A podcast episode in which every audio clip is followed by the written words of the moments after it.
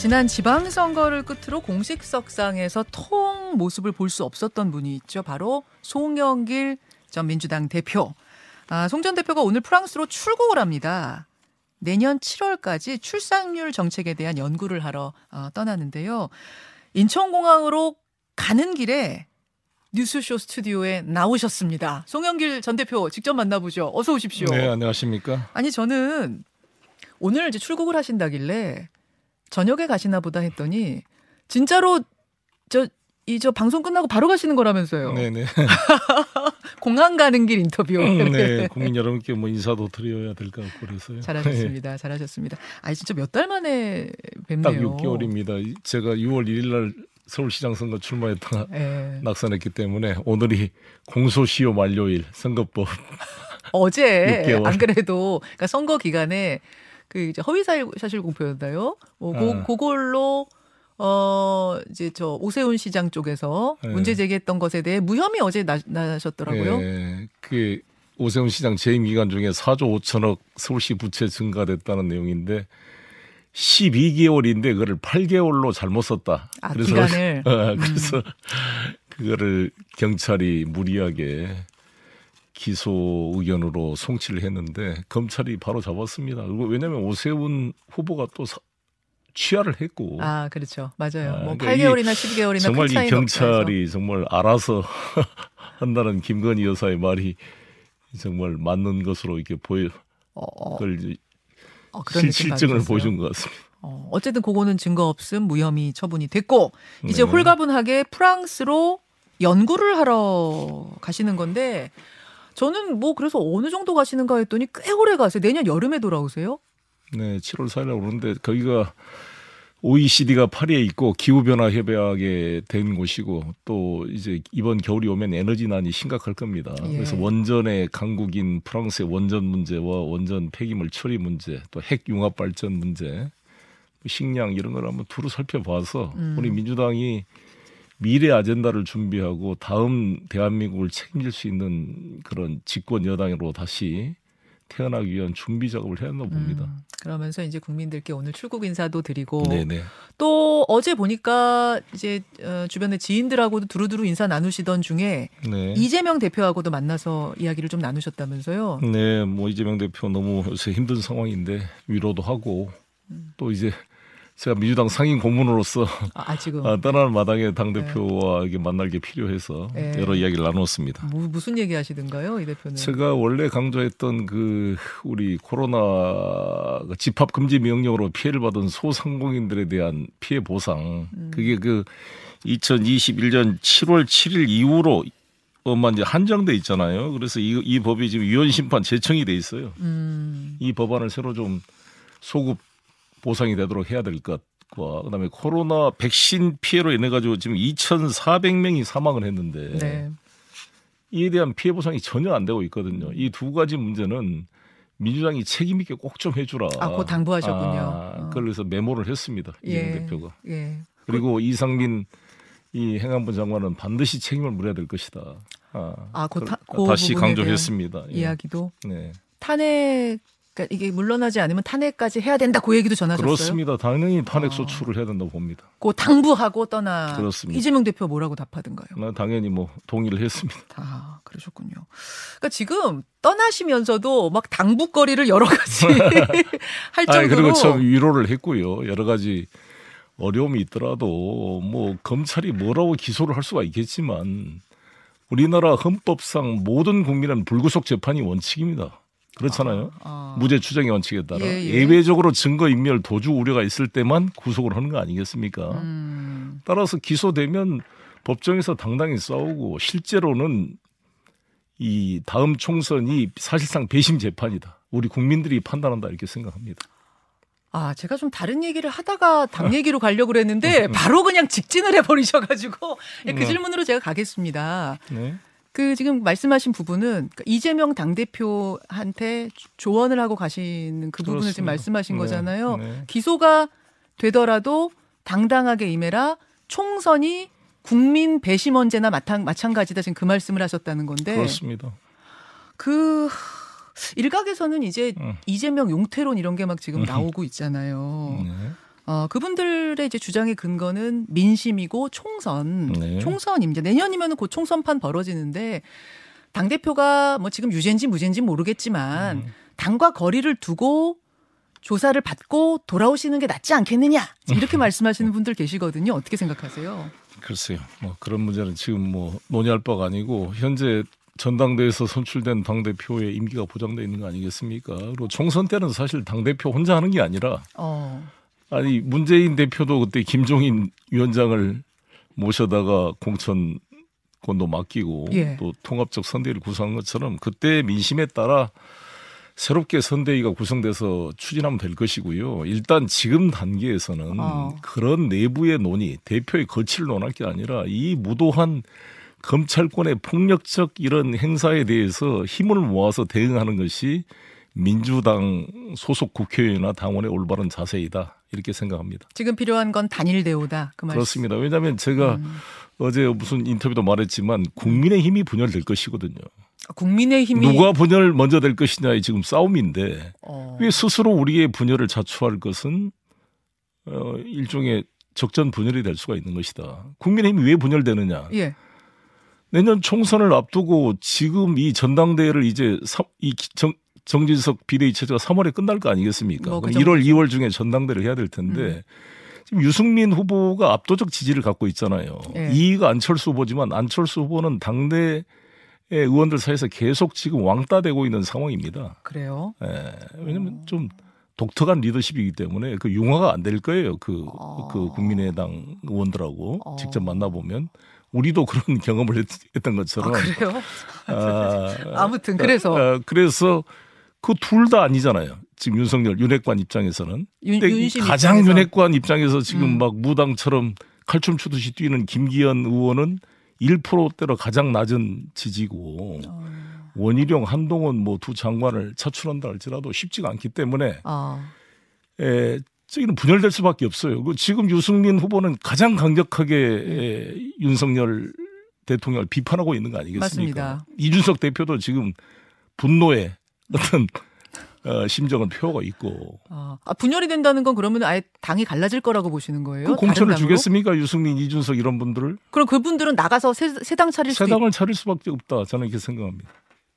바라시는 건 아니에요. 아니 만약 유승민 당 대표를 수용을 하게 되면 집권당과 이, 이 윤석열 정부와의 그 불협화음 때문에 아마 유지가 되지 않지 않겠어요? 자, 그렇게 그리고 국민의힘이 대통령 지지도가 30%대에서 머물게 되면 예. 필연적으로 집권당은 총선을 치르기 위해서 대통령을 공격할 수밖에 없고 음, 대통령 심지어 탈당을 요구하는 상황이 발생할 것입니다. 탈당 요구하는 상황 발생할 거다. 아니 대통령이 총선에 도움이 안 되는데 국회의원들이 대통령을 따라가겠어요? 지금 한 지지율 30% 안팎이잖아요. 그렇습니다. 그러면 송영길 전 대표 돌아오시는 내년 여름 7월쯤이면 그게 어느 정도 될 거라고 보시는 건데요. 저는 더 악화될 수 있다고 봅니다. 더 악화- 왜냐하면 경제 상황이 좀 쉽지가 않아요. 지금 네. 이 오로지 아침 보면 우리 국민들에게 지금 형사소송법 강의를 하는 것 같아요.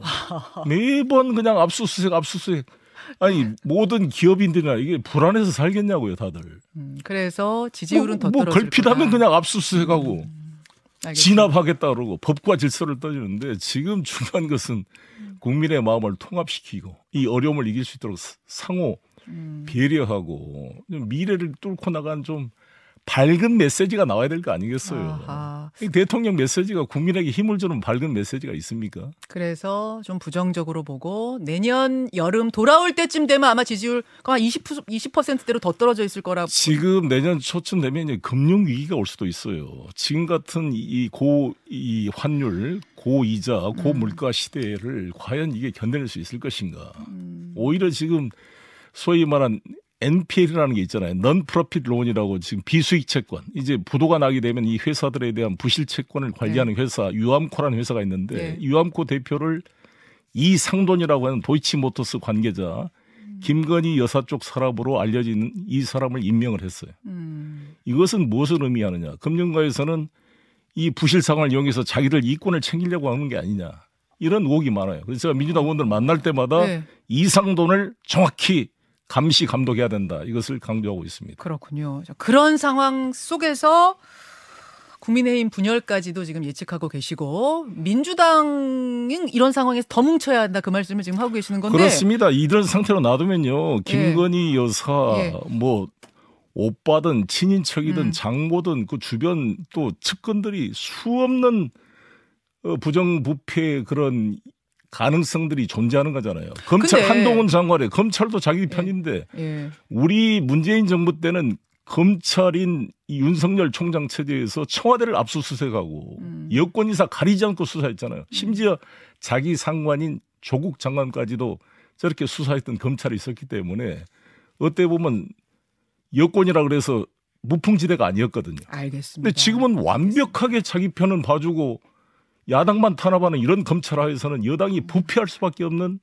환경이 조성돼서 이런 상태로 1, 2년 가면 나는 이 집권 여당의 부패의 정도가 악취가 날 정도로 심해질 수 있다. 어. 이렇게- 생각합니다. 총선 때 심판을 받을 것이다. 심판 이렇게 생각합니다. 여, 여당 지지율하고 대통령 지지율이 이렇게 떨어지면 야당 지지율이 쑥 올라야 되는데 지금 야당 지지율도 그렇게 오르고 있지는 않아요. 그렇습니다. 그렇죠. 그게, 그게 과제죠 저희들의. 그렇죠. 그래서 이제 뭐 김종민 의원 같은 분은 음. 그래서 이제 당 대표의 사법 리스크가 당 대표가 꼭 지금 뭐 유죄다 이런 뜻이 아니라 일단은 긋고 가자 당을 음. 위해서 선당 후사 안 그러면 제2의 조국 사태 될 수 있다 이런 음. 말씀하셨거든요. 그건 어떻게 생각하세요? 아니 김종민 의원이나 이런 분들의 뭐 생각도 있겠지만 중요한 것은 저는 169명의 국회의원들이 정말 이 음. 자기 문제처럼 당과 전체를 위해서 고민하고 국민들의 눈물을 닦아주고 현장을 뛰고 좀 발로 뛰어서 좀 대안을 내셨으면 좋겠어요. 꼭 음. 이재명 대표한테 모든 핑계를 댈 게 아니라 예를 들어서 청문회 같은 거 하거나 TV 토론 나오면 우리 당 의원들이 그렇게 준비가 안 돼 있어서 지지자들이 저한테 엄청나게 항의 전화 와요. 왜 그렇게 제대로 말을 못하고 청문회에서 한동훈 장관 하나 제대로 제압을 못하고 끌려다니냐. 그런 이런 얘기가 한심한 민주당 당 국회의원들 정말 열받는다. 이런 지지자들의 항의 전화가 저한테 많이 오거든요. 어, 아, 이게 우리- 네. 물론 열심히 하는 의원도 계시지만 음, 음. 저는 169명의 헌법기관들이 각자 발로 뛰고 공부하고 준비해서 신문에 나온 기사 편집해서 그냥 발언하는 게 아니라 음. 1차 자료를 받고 증인들을 만나고 음. 민심을 발로 뛰어서 살아있는 목소리를 대변하는 의정 활동을 해야 된다 이렇게 생각합니다. 한동훈 장관 얘기가 나왔으니 말인데 진짜 네. 한동훈 장관이 어, 총선에 나갈 거다. 아니다. 총선 지휘할 거다. 아니다. 국민의힘 당 대표가 될 거다. 막 이런 설들이 무성해요. 그리고 뭐 여론조사 해봐도 실제로 좀 높게 나오고 어떻게 보세요? 한 번 하던 건 또 안 되거든요. 사실 윤석열 에, 대통령을 지금 경험하면서 윤석열 대통령을 찍었던 많은 중도적인 보수적인 분들이 예. 손가락을 자르고 싶다. 아, 이런 말이 안철수 후보의 예언이 사실로 드러나고 있거든요. 아, 선거 때 했던 네, 얘기. 그러니까 결국 정치라는 것도 소중한 전문 영역인데 음. 1년도 채 안 되는 정치 신인, 국회의원도 한 번 안 해보시고 선출직을 한 번도 안 해보신 분을 대통령으로 뽑아놓으니까 음. 사실 대통령이 김건희 여사인지 윤석열 대통령인지 구분이 안 되는 상황이 된 거잖아요. 어. 김건희 여사가 서울의 방송에 인터뷰 그랬잖아요. 자기 남편은 바보다. 아무것도 모른다. 어, 어, 서울의 소리. 뭐 자기가 집권한다. 이런 표현까지 쓴 거잖아요. 그게 사실로 드러나고 있는 거잖아요. 알겠습니다. 그러니까 이- 한동훈 장관도 마찬가지죠. 정치를 한 번도 안 해보신 분 아니에요. 음. 이런 무경험자 그리고 검사라는 것은 필요한 우리나라의 음. 기관이지만 국민의 먹고 사는 정치, 경제, 사회문화, 외교, 국방을 어떻게 맨 검사만 하던 사람이 알겠어요. 알겠습니다. 좀 시간이 별로 없는데 제 질문거리가 많아가지고 예. 그 어, 이제 떠나시는 길에 뭐 이재명 대표한테도 여러 좋은 말씀들 많이 해주셨는데 소환 요, 요구가 오면 그럼 거기도 좀 당당하게 임해야 된다고 보세요. 아니면은 오히려 이게 야당 탄압이니까 그냥 응하지 않는 편이 낫다고 보세요. 어느 쪽- 당연히 응하지 말아야죠. 응하지 않- 않아야 된다? 아니 도대체 도이치모터스 주가 조작의 어. 공범자를 다 구속시키는데 김건희 여사에 대해서 서면 조사까지 안 하고 무혐의 처분을 하는 이러한 검찰에게 어떻게 우리가 대응할 수 있습니까? 근데 거기 이것은 응하지 특검을 할 때만 예. 특검 수사에 응하겠다 그래야죠. 특검할 때만 그런데 응하지 않으면 바로 국회로 체포동의안 던질 수 아, 있거든요. 당연히 부결시켜야죠. 어떻게 어떻게 아. 제1 여당의 대표를 체포합니까? 그럼 방탄 국회 얘기 또 나올 수 있거든요. 당연히 방탄을 해야 그러려고 있는 거죠 이게. 이런 부당한 공권력의 탄압에 대응하라고 만드는 게 바로 불체포 특권 아닙니까? 아, 강한 그래서 법정에서 음. 재판해라고요. 검찰이 자신 있으면 법정에서 증거 수집해서 진술 가지고 윽박 질러서 얼거매지 말고 객관적인 음. 서류와 계좌 추적을 통한 증거를 통해 법정에서 판사 앞에서 유죄를 입증하셔야 될 거 아니겠습니까? 알겠습니다. 알겠습니다. 아니 가시기 전에 저기 인사를 좀 하셔야 되는데 정치 얘기하다 시간 다 가버렸네요. 네. 가서 이제 출산율 이야 출산율에 대한 네. 공부, 정책에 대한 공부, 또 뭐 기후 정책에 대한 공부 이런 거 하신다고 들었어요. 국민들께 마지막 예, 인사. 예. 제가 원전 문제에 관해서 문재인 대통령께 원전 탈원전 이거, 어, 속도 조절을 주장했다가 논란이 되기로 했는데 음. 그게 사실 우리 대선 패배 원인 중에 하나였다고 봅니다. 아, 진짜요? 원전 문제를 좀 우리가 너무 아, 탈원, 탈원전이란 말 필요 없이 에너지 전환 정책으로 해야 되거든요. 뭐 재생에너지를 확대하고 그 확대해서 없애야 될 순서는 석탄부터 없애야 기후 변화를 대응할 거 아니겠습니까? 음, 그래서 음. 원전 강국인 프랑스와 지금 독일을 좀 비교를 해보려고 그러고요. 네. 핵 융합 발전이 프로방스에 있습니다. 그래서 핵 융합 발전에 제가 관심이 많아서 아, 쭉 돌이켜봐서 그 내용을 정리해서 어, 신문에 기고도 하고 국민들에게 알리도록 하겠습니다. 건강하게 잘 다녀오시고요. 일단 프랑스도 이 전화 상태가 좋아요. 네. 가끔 제가 인터뷰 요청하겠습니다. 네, 안부 네, 전해주세요. 감사합니다, 국민 여러분. 힘 우리 위대한 우리 대한민국 국민의 저력을 믿고 저도 열심히 노력하겠습니다. 예, 잘 다녀오십시오. 오늘 고맙습니다. 네, 감사합니다. 민주당 송영길 전 대표였습니다. 김현정의 뉴스쇼는 시청자 여러분의 참여를 기다립니다. 구독과 좋아요, 댓글 잊지 않으셨죠? 알림 설정을 해두시면 평일 아침 7시 20분 실시간 라이브도 참여하실 수 있습니다.